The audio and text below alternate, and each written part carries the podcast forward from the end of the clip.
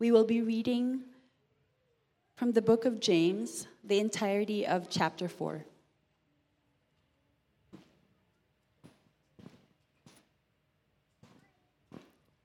What is the source of wars and fights among you? Don't they come from your passions that wage war within you? You desire and do not have. You murder and covet and cannot obtain. You fight and wage war. You do not have because you do not ask. You ask and don't receive because you ask with wrong motives so that you may spend it on your pleasures.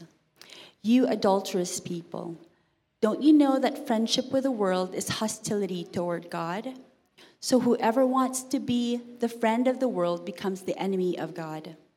Or do you think it's without reason that the scripture says, the spirit he made to dwell in us envies intensely? But he gives greater grace. Therefore, he says, God resists the proud, but gives grace to the humble. Therefore, submit to God, resist the devil, and he will flee from you. Draw near to God, and he will draw near to you. Cleanse your hands, sinners, and purify your hearts, you double minded. Be miserable and mourn and weep. Let your laughter be turned to mourning and your joy to gloom. Humble yourselves before the Lord, and he will exalt you. Don't criticize one another, brothers and sisters. Anyone who defames or judges a fellow believer defames and judges the law. If you judge the law, you are not a doer of the law, but a judge. There is one lawgiver and judge who is able to save and to destroy. But who are you to judge your neighbor? Come now, you who say, Today or tomorrow we will travel to such and such a city and spend a year there and do business and make profit.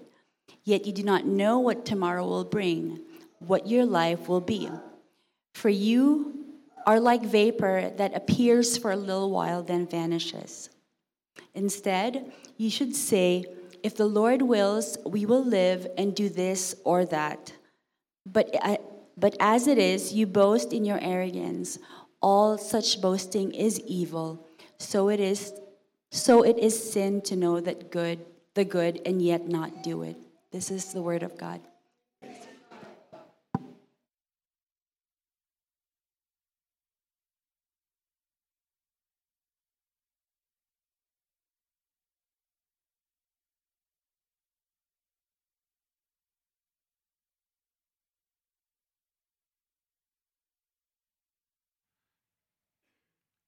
Afternoon, everyone. Mic check. Mic check, check, low.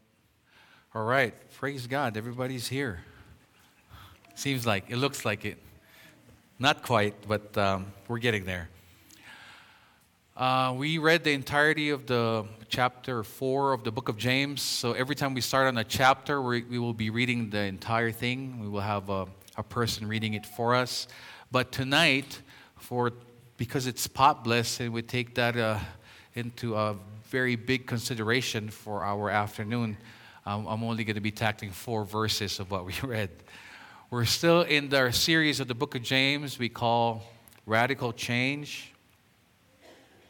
Radical change because a change from the inside out is the true change that everyone wants or desires. Any change in behavior without the change from the inside is temporary. But a conviction, a real conviction of the truth that comes from the inside and then it comes out, that's the real and genuine change that we all want. And the book of James is a very practical book, it's very hard hitting and we've been hit by this book for so many weeks now. And guess what? It's not stopping.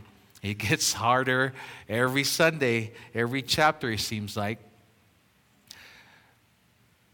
I entitled our message tonight, Love Triangle. Love Triangle. Wow, right, right? Filipinos know about Love Triangle. If you have TFC, you love Triangle. All the shows is all about Love Triangle. It's always going to end with the poor girl that started in the show will be the rich girl that will be the hero of the day. And she was actually related to the dad that was really mean to the, you know, all that stuff. One single, they just rehash it, different stars, but same thing. Most of the love stories are made up of a love triangle. It somehow creates a quite suspenseful and interesting drama for the audience who will be the couple. Now, for the audience, we, we don't know who the couple is going to be, but it's quite intriguing. There are many famous love triangles, both real and fictional. Now, here are some examples. In literature, one of the most uh, famous love triangles is found in William Shakespeare's play Romeo and Juliet. A triangle is formed by Romeo, Juliet, and Tybalt. I'm sorry. Oh, yes. Children, you are dismissed to your Sunday schools along with their Sunday school teachers. Sorry. I got too excited. I wanted to get to my message there. Let me pray. Father, we thank you for the Sunday school teachers, the students, and the people that you brought here this afternoon. We pray and we thank you for the songs that we sang. Thank you for providing this building for us. We thank you for our guests and our members who have come and attended tonight. We pray now for your Holy Spirit, Lord God, to attend to our needs. Give us the wisdom, Lord God. Give us the clarity Forgive us, Lord, for all of our sins. Remove anything that will hinder us from hearing you speak to us in our hearts. Clear our minds, Lord God, and guide us. As they hear my voice, Lord God, I pray that they will hear you speaking to them in their souls. In Jesus' mighty name we pray. Amen. Got too excited there. No wonder Loretta was flagging me. So, in literature, right, William Shakespeare, Romeo and Juliet, triangle is Romeo and Juliet and Tybalt. Now, another famous love triangle in literature is Jane Austen's Pride and Prejudice, uh, where Elizabeth Bennet, Mr. Darcy, and Mr. Wickham are the three points. Some of you, um, you can catch up with this one if you watch it on Netflix, maybe, because uh, reading is not popular anymore. Now, another famous love triangle uh, in history, there is a uh, between King Edward VIII Wallis Simpson and the British monarchy. King Edward VIII abdicated the throne in 1936 to marry Wallis Simpson, who he loved, but who was not accepted by the royal family. Now, in popular culture, there is a love triangle between Bella, Edward, and Jacob.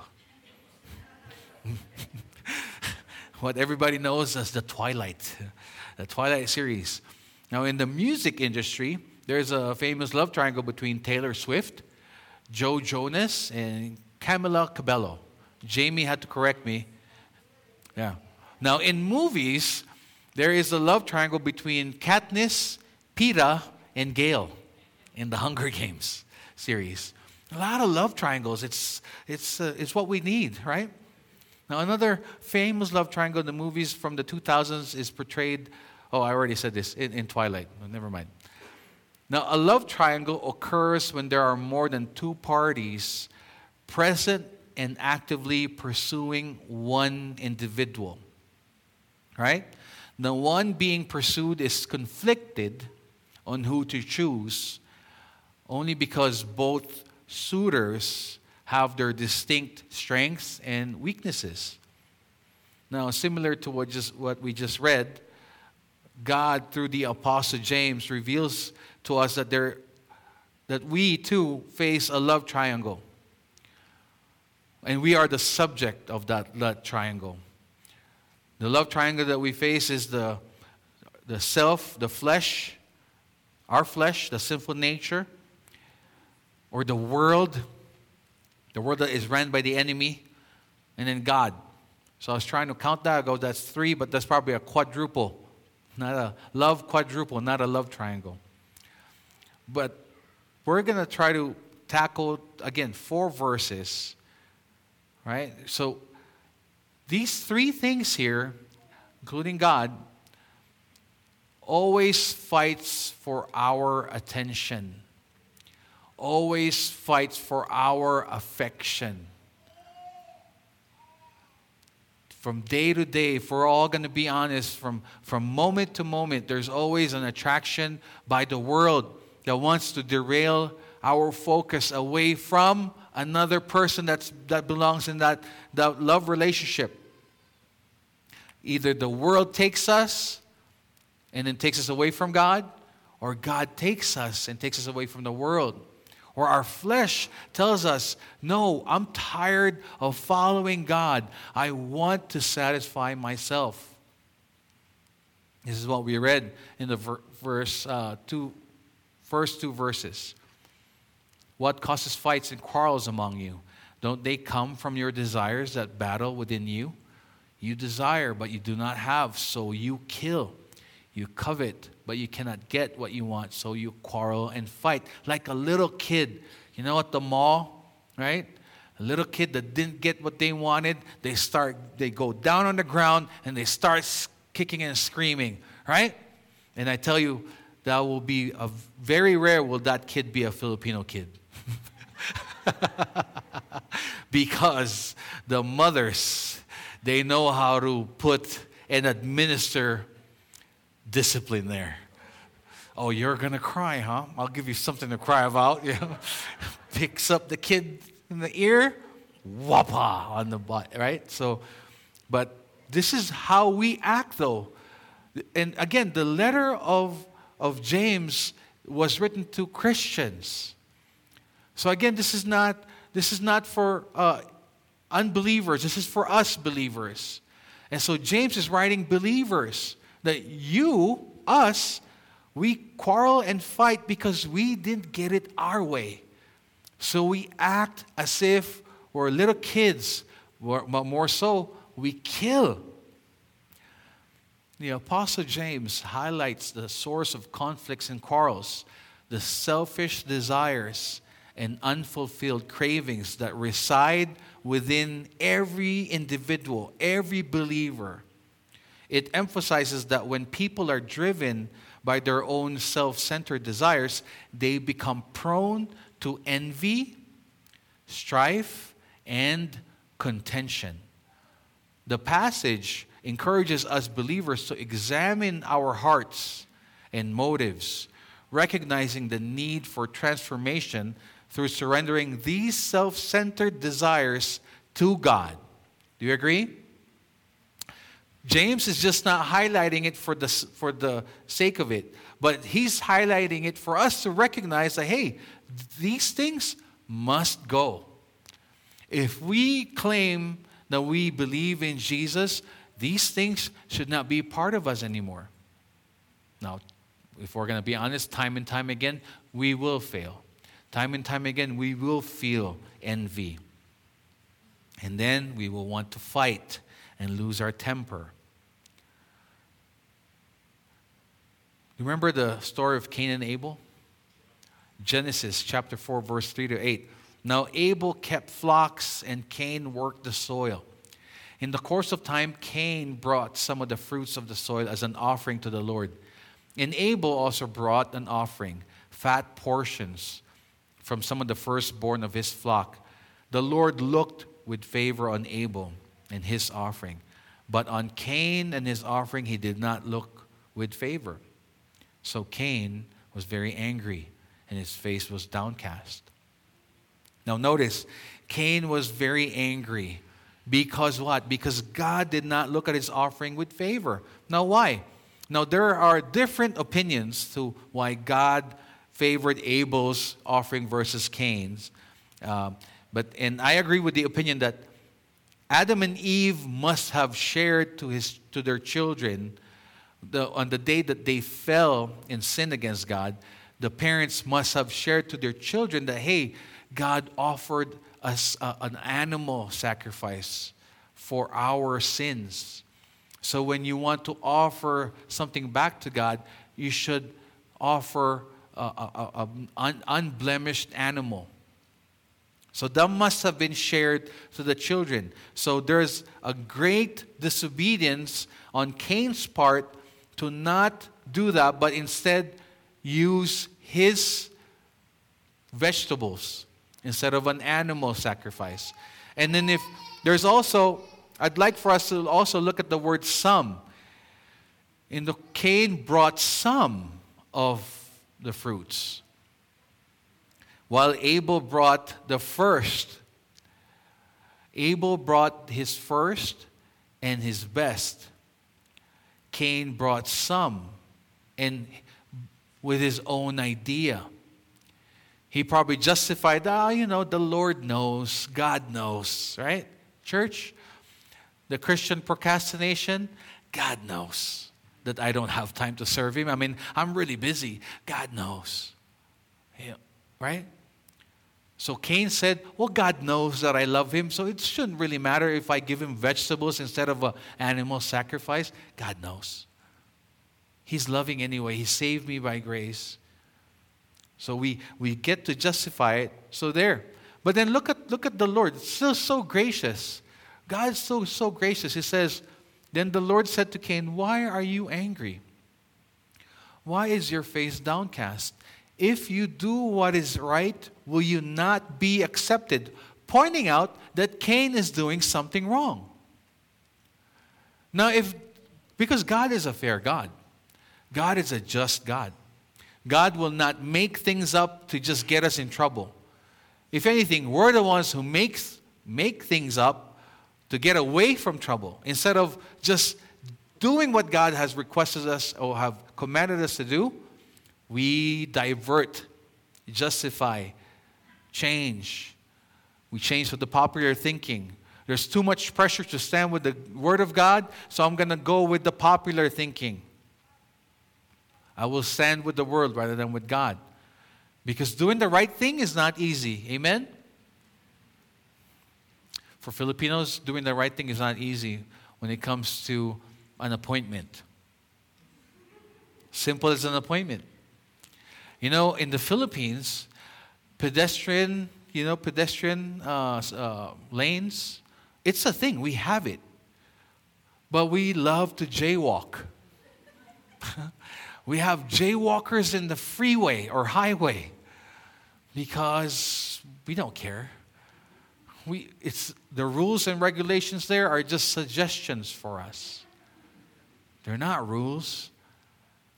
But see, God said, if you do what is right, will you not be accepted?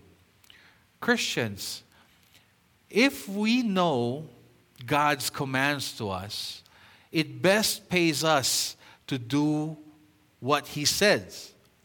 If He tells us to be humble, we say, Yes, Lord, help me to be humble, not humbug, right? When He tells us to remove our self centered focusness or focus about a certain way of life and trust in the Lord with all our heart and lean not in our own understanding, it pays that we say, okay, Lord, I'll go with what you're saying. I'll go with, with, your, with your command. And then look at the warning. But if you do not do, you see, God says, if you do what is right, will you not be accepted? Because God says that means you do what is right, I will bless you. But then He says, if we do not do what is right, look, he says, Sin is crouching at your door. It desires to have you, but you must rule over it. Now Cain said to his brother Abel, Let's go out to the field. While they were in the field, Cain attacked his brother Abel and killed him. A first murder recorded in human history. And mind you, guns were not there. He was not killed. He was not killed by a gun. Well, see, that's, isn't that the sad thing? Brothers killing each other. Over what? Jealousy. And God warned Cain. See, the crouching, the picture of sin is crouching at your door. The enemy the world and sin is always out there to get us believers. Always. The picture of the crouching animal ready to pounce on its prey, that's what sin is. It's ready. It's ready to catch us when we're unguarded, when we're not surrendered, when we have not completely said to the Lord, I trust you. We fail and we sin. The enemy tempts us by using the world. It tempts everything about the world, the, the society that we live in, right? It's against God's commands. Do you agree? It's just crazier and crazier. It seems like every week now there's something more crazy. You just can't call them with the right pronouns, which is he and she. There's they, them. Right? It's impossible now. I mean, especially for us Filipinos, we never had pronouns. We call everybody siya. Asan siya? Where is, where is he or she? See, with, it's, uh, there's no gender in our pronouns. It's just siya. It's, it's generalization. So when we, be, when we start speaking in English, he and she, we intermix it. My wife is here. She was here earlier, right? Or he was here earlier. We kind of mix it. So now we, we throw in political stuff in there. So the world just confuses us and continues to tell us that what right that God tells us, the right things that God teaches us and tells us, is actually wrong. Now, the other thing that we go back to James, what causes fights and quarrels among you? As Christians, we in our church, sadly, in our, in our history, we have a church division in our history that occurred uh, I want to say, when I became the pastor, there was a church division. And it's, it, it, it's tough to be a part of that. Whether you're the one leaving, you're the one staying behind, it's tough. It's like a family getting divorced. There's no divorce that is taken lightly. Everybody will be affected. The children will be affected. The people that are watching the testimony of God is tarnished because they come from the battle within us. There's, there's a war inside of us. The flesh, the old flesh, the sinful nature, constantly wants to come out. And the Holy Spirit that indwells in every believer continues to remind us you are a new creation created in Christ Jesus. It is no longer you who lives, but Christ lives in you. You have been crucified with Christ. It's always a battle. Identification of the source of conflicts. James highlights that conflicts and quarrels arise from the desires that battle within individuals. These desires are often self centered and driven by personal gratification. If you never had problem with your rage and then you became a Christian, you will not have a problem with your rage because it was never in you. But if if you had it from the very beginning, those are the things that will constantly want to come out. If you had a problem with your temper and you became a Christian, you will still battle with that because it's warring within you. By recognizing this internal struggle, believers, us believers, we're all encouraged to confront and surrender these selfish desires to God. Admitting that we have a problem is the first step to healing. That's the, that's the AA uh, uh, first step is admittance. They have to admit that they have a problem. And same with us Christians. We have to admit that there are still many things about our old self that still very much lives in us. And all these things, they, they cause conflicts. Let's give some, uh, look at some examples of uh, potential conflicts or jealousy or envy that we feel about material possessions, right? The keeping up with the Joneses. Last month, you bought your 2022 Bentley, and then your neighbor right across you, who you do not like, comes driving in with his 2023 Rolls Royce. and you're just like unhappy because there's no way he's going to have the nicer car than me. Conflicts can emerge when individuals have a strong desire for material wealth or possessions. This, the, this can lead to envy, jealousy, and even theft or dishonesty as people compete to acquire what they desire. Such conflicts can arise within families, friendships, or even in professional environments. So true. That's why there's always a competition, a silent competition. You're having a time of your life in Mexico, in Cancun, right? And you're just like, oh, I'm, I'm having so much fun. You go on your Facebook, you saw this one person you don't like, and they're in Hawaii surfing, and they're looking like you're having a good time. You're like, oh man, I should have gone to Hawaii, right? How about power and control? When individuals seek power and control over others, conflicts can arise. This can manifest in church, personal relationships, workplace dynamics. The desire for authority and dominance can lead to manipulation, oppression, and conflicts over decision making and influence. It has to be my idea because my idea is the better one. I hear you, good idea, but that's not going to work because my idea will. Right? This is where business meetings become challenging. When two strong personalities come up with big ideas for the same goal. Same thing with families. The father will suggest where to go for a vacation, the mom will say, bad idea.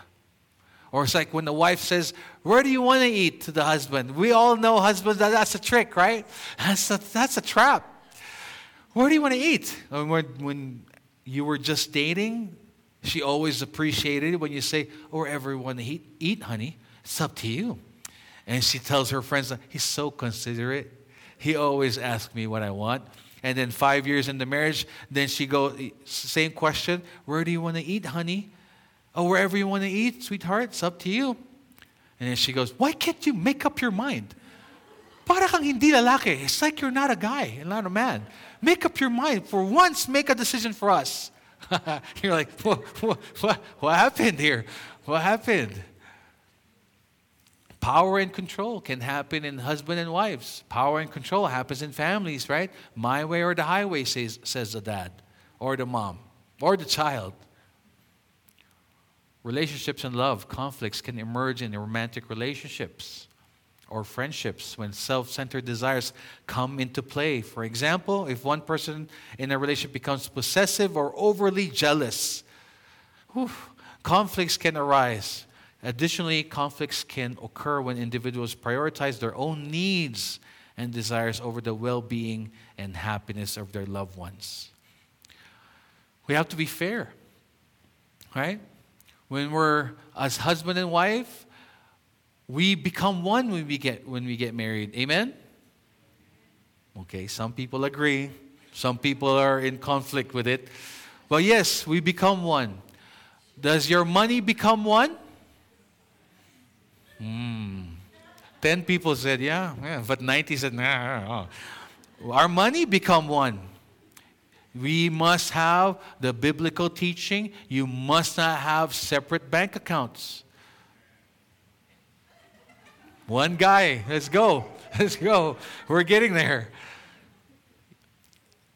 When the wife wants to help her family, the husband says, Sure, sweetheart, help your family. My money is your money. Your money is mine. Your family is my family.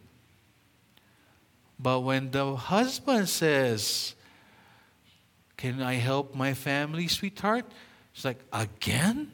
And the, and the husband goes, what do you mean again? The last time I helped them was 10 years ago.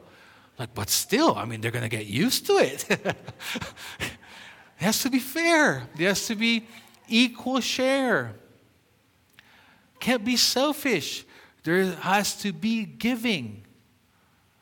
When you're late, your husband must consider that you are busy because you have to do a lot of stuff. You have to fix your hair, do your makeup, match your shoes and your dress, right? But when your husband is late, he's inconsiderate. oh, God, you're so inconsiderate. I mean, party started 10 minutes ago, right? It has to be fair. How about recognition and status? Ambitions for recognition, fame, and social church status can give rise to conflicts. When individuals are solely focused on advancing their own interests and gaining recognition, they may compete with others, engage in unhealthy rivalries, or undermine other believers to achieve their goals. I want to sing in front of everybody, and everybody must be behind me. Mike, please make sure that their microphones are lower because their voice it's horrible. I should be the one to be heard. I should be the one that is a mainstay guitar player. I should be the one that is the mainstay speaker. I should be, right? When, when we put I in front of God, we know that our focus is, not, is incorrect. That's when conflicts happen. Personal preference and opinions. Conflicts can arise from self centered desires related to personal preference and opinions. When individuals prioritize their own viewpoints without considering or respecting the perspective of others, disagreements and conflicts can occur.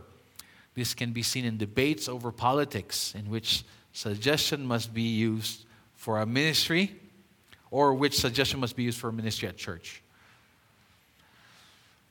As a pastor, I have the privilege of really serving people and most of the time playing referee, you know, for uh, being a mediator about opinions and suggestions.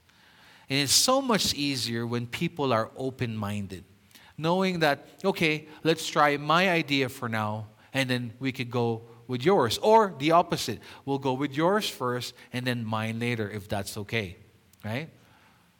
But sometimes, no, we want it our way, right? We want it. The parking must be done in this way. All cars facing southwest, right? Nothing else, nothing more, nothing less. The flooring must be installed facing this way, not that way. Right? That's when personal preferences. If it's not, and I always tell people this, right? If it has nothing to do with doctrine, it's personal preference, we can make do without it, with or without it. Now, these examples illustrate how conflicts can stem from self centered desires which is all over verse 1 and 2. And it only prioritizes personal gain. That may not be financial gain, but it could be the control, the recognition, the preference over the well being and the harmony of the relationship. Recognizing and addressing these self centered tendencies is quite crucial for promoting understanding empathy and cooperation in order to navigate conflicts in a healthier and a more constructive way as a church. Amen? As a church, we will irritate each other, just like every family, right? Iron sharpens iron. That's what the proverb says, right? And what, what happens when you're sharpened, when, when iron hits iron? Sparks will fly. That's why God moved us to sparks. sparks are flying. Verse 2b and then up to verse 3 you do not have you do not have because you do not ask God. When you ask you do not receive because you ask with wrong motives that you may spend what you get on your pleasures. Now this section we will discuss prayer. Um, but before that, James used a word here that um, um, is quite telling of what it means for a person who spends it on his pleasure, which is a hedonist. So the word hedonai is a, it means sensual delight. By implication, it means desire, lust, and pleasure. Now, a hedonist person is one who believes that the pursuit of pleasure is the most important thing in life. They are what you call a pleasure seeker. Do you know any hedonist? A hedonistic lifestyle is engaged in the pursuit of pleasure, and it's usually very sensual and self indulgent. So you go back to the verse, knowing that that's the meaning of that word. James now echoes Jesus here in Matthew 7 7, when Jesus says, Ask and you shall receive. But then James puts that big caveat there. It says, But you don't receive because what you ask is actually sinful. Now, the name it, claim it Christians have a trouble with this verse, I would say. Right? Now, I'll give you some reasons. There's a lot of reasons, but I think these are the three major reasons why someone's prayer are not answered. Number one, they don't belong to God's family. You'll see that in Jeremiah 11 11. Therefore, thus says the Lord, Behold, I am bringing disaster on them, them meaning the people that don't believe Him, which they will not be able to escape. Though they will cry to me, yet I will not listen to them. Second is our sin. As Christians, when we sin against God, in Isaiah 59 2, our prayers are hindered. But your iniquities have made a separation between you and your God. And then we heard it from James, um, James 4 3, asking with the wrong motive. So we have to seek God's guidance with our prayer. Do you agree? Do you just get on the horn with God and just give Him your grocery list? Now, the prayer warriors that attend every Wednesday here, it's, I know we go through this Wednesday after Wednesday. I feel like we, we should all get a master's degree in, in the theology or doctrine of prayer. But prayer really is, prayer is not simply getting things from God. That is the only that is only the most elementary kind of prayer. Prayer is coming into perfect fellowship and oneness with God. That's Oswald Chambers from the devotional My Utmost for His Highest. We have to ask for God's help even in your praying to Him. You have to ask for guidance from Him. But he also promises us that in Romans 8:26 that the Holy Spirit knows the groaning of our souls. That he is the one that communicates to the Father what we truly need even if we missed saying it. How's your prayer life, Christian? Is your prayer life, does it go as far as when you're driving during the winter time and your car slips and that's the most intimate time of your prayer. Oh my God, help me now, Lord. This is where you rescue me. In Jesus' name I pray. Help this car stop. Is that the most intimate prayer that ever that you ever recited when you're in trouble? It should not be. Although when you're sleeping, should you should pray. God will respond to you. Right? But our prayer life should be as intimate as that moment, even on good times. Even on good times, when trouble's not there. See, the thing is, it's so true for many of us that God whispers in our blessings, right? He whispers in our blessings. We can barely hear Him. Because sadly, we're so blessed, we're eating from the fat right? The bank account is, is, is just overflowing, interest there coming out of the nostril. Healthy, you're healthy, you're in your tip top shape. Your relationship with your spouse and your children is like at the optimum. There's no need for God. But when trouble comes, God's voice is on a megaphone, yelling and saying, Will you now finally get down on your knees and pray to me. Genuine and humble requests made in alignment in God's will are more likely to be answered according to his perfect plan. Because if you did not see it, James is saying your prayers will be answered if it is, if it is aligned with God's will. So, what we need to know as Christians is what is God's will for me? So that I can continue to pray for that particular thing.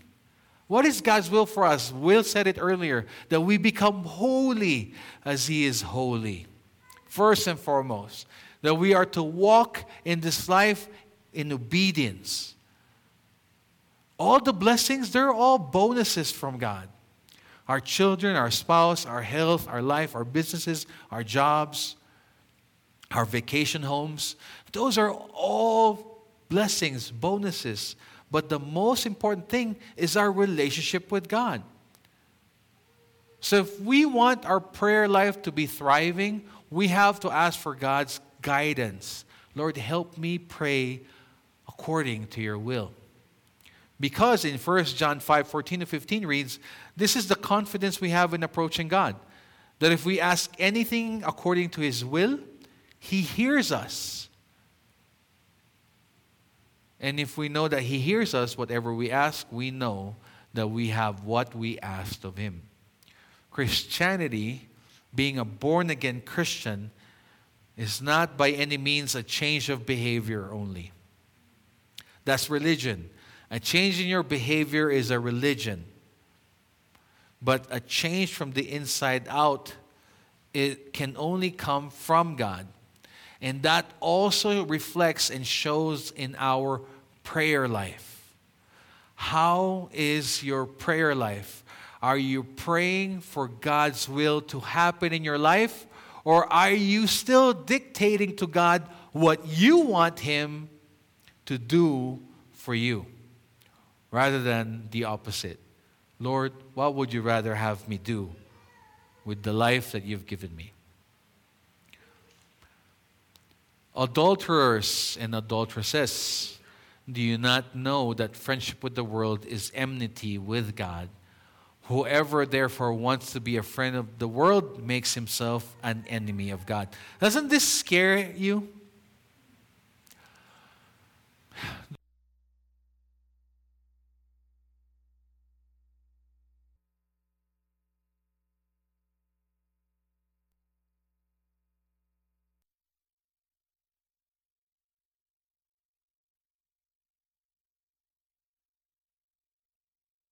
All of a sudden become so in love with the Turkish nation that you now become have become a spy.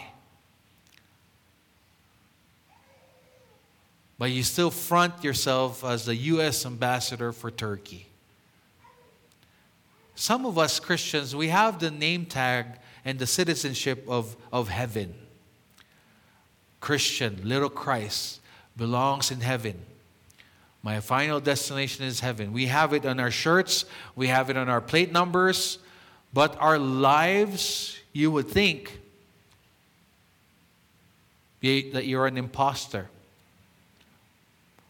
Becoming friends with the world, the LGBTQ agenda is one of the things that the church, some of the Christian church churches have embraced which is a completely false and sinful truth that is all written in the Bible. That's one. And there's other things like living in sin. Some of us have embraced the fact that sexual immorality is acceptable. We live in America now. It's 2023. Who cares about getting married? I'm going to live in with my partner it, I get more benefits in taxes anyway. Do you not know that friendship with the world is enmity with God? You make God your enemy when you become friends with the world. And, and, and James uses the, the term adulterer or adulteress like because of like uh, it's a marriage term because what are we? Church of Christ, what are we? We are Christ's bride. We are his bride. So, this is when Christians say, Oh, I don't care about church, man. I can worship God on my own. I do my devotions. I listen to messages. I do the right things. I obey Him. But church, I don't like it because I don't like the hypocrites that are in there. Well, you just made God your enemy because God loves His bride. God loves the church. No matter how imperfect the church is, because it's a house full of sinners saved by grace. This is not a museum of saints. We are saints because of Christ's blood. But we are going to continue to inflict pain, unfortunately, towards each other because of our. When, when, when we fall into our selfish, self centeredness mindset. God is a jealous God. The love triangle, you being the object of that.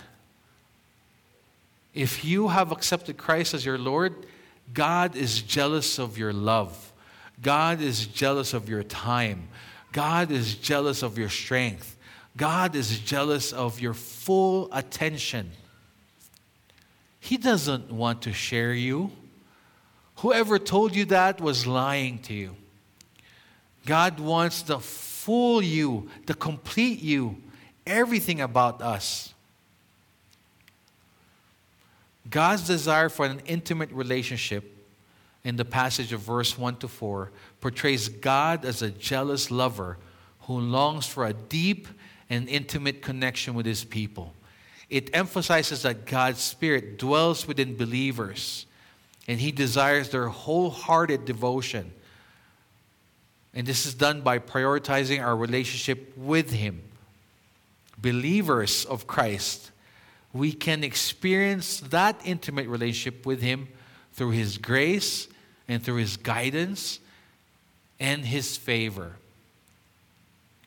In Mark 12 30 to 31, it reads, When Jesus was asked, What is the greatest commandment? And Jesus answered them, And you shall love the Lord your God with all your heart with all your soul, with all your mind, and with all your strength. And the second is like this you shall love your neighbor as yourself. There is no other commandment greater than these. Church, when we see each other here, we have to recognize that our brothers and our sisters, they carry the image of God. And God values them as God values us. We are to be caring of that. We have to be loving of each other. Despite the disagreements, we can do it in a loving manner. Your spouse is a gift from God. Your children are a gift from God. You are to treat them as they are God's gift to you. We have to value each other. We have to see all these things. We have to remove our selfish desires in order for our relationships here to work. And when it works, the testimony of God looking, when the word looks in at the, at the church, they see God's love. Amen? That is our message for this afternoon. Thank you very much for your patience. As the music team make their way up here, while they're singing their closing hymn, if you have any decisions you want to make this evening, if you want to receive Jesus as your Lord, please come up so we can lead you into that prayer. If you have been visiting us for quite some time and the Lord has uh, impressed it in your heart that you are to become a part of this church, please come up so we can recognize you. Or if you just need prayer, please come up so we can pray for you. Up there will will or, or Deacon Vince will pray for the people that will come up front, and I will be down here. Let's say another word of prayer. Father, we thank you for your message for us. We thank you for the hard truths that you have placed upon our minds. Father, uh, help us to accept it. It's hard to be reminded, Father God, that we are selfish, that we still have it, because we strive to not be that anymore. Help us, Lord God, to be humble in order for us to receive the truth of your message for us. Protect our relationships, protect our families, protect us from the lies of the enemy and the deception of the world. Give us, Lord God, the, the discernment to be able to identify the lies that is being propagated in our lives. Help us to be wise. Help us to live for you. In Jesus' mighty name we pray. And all the Lord's people said,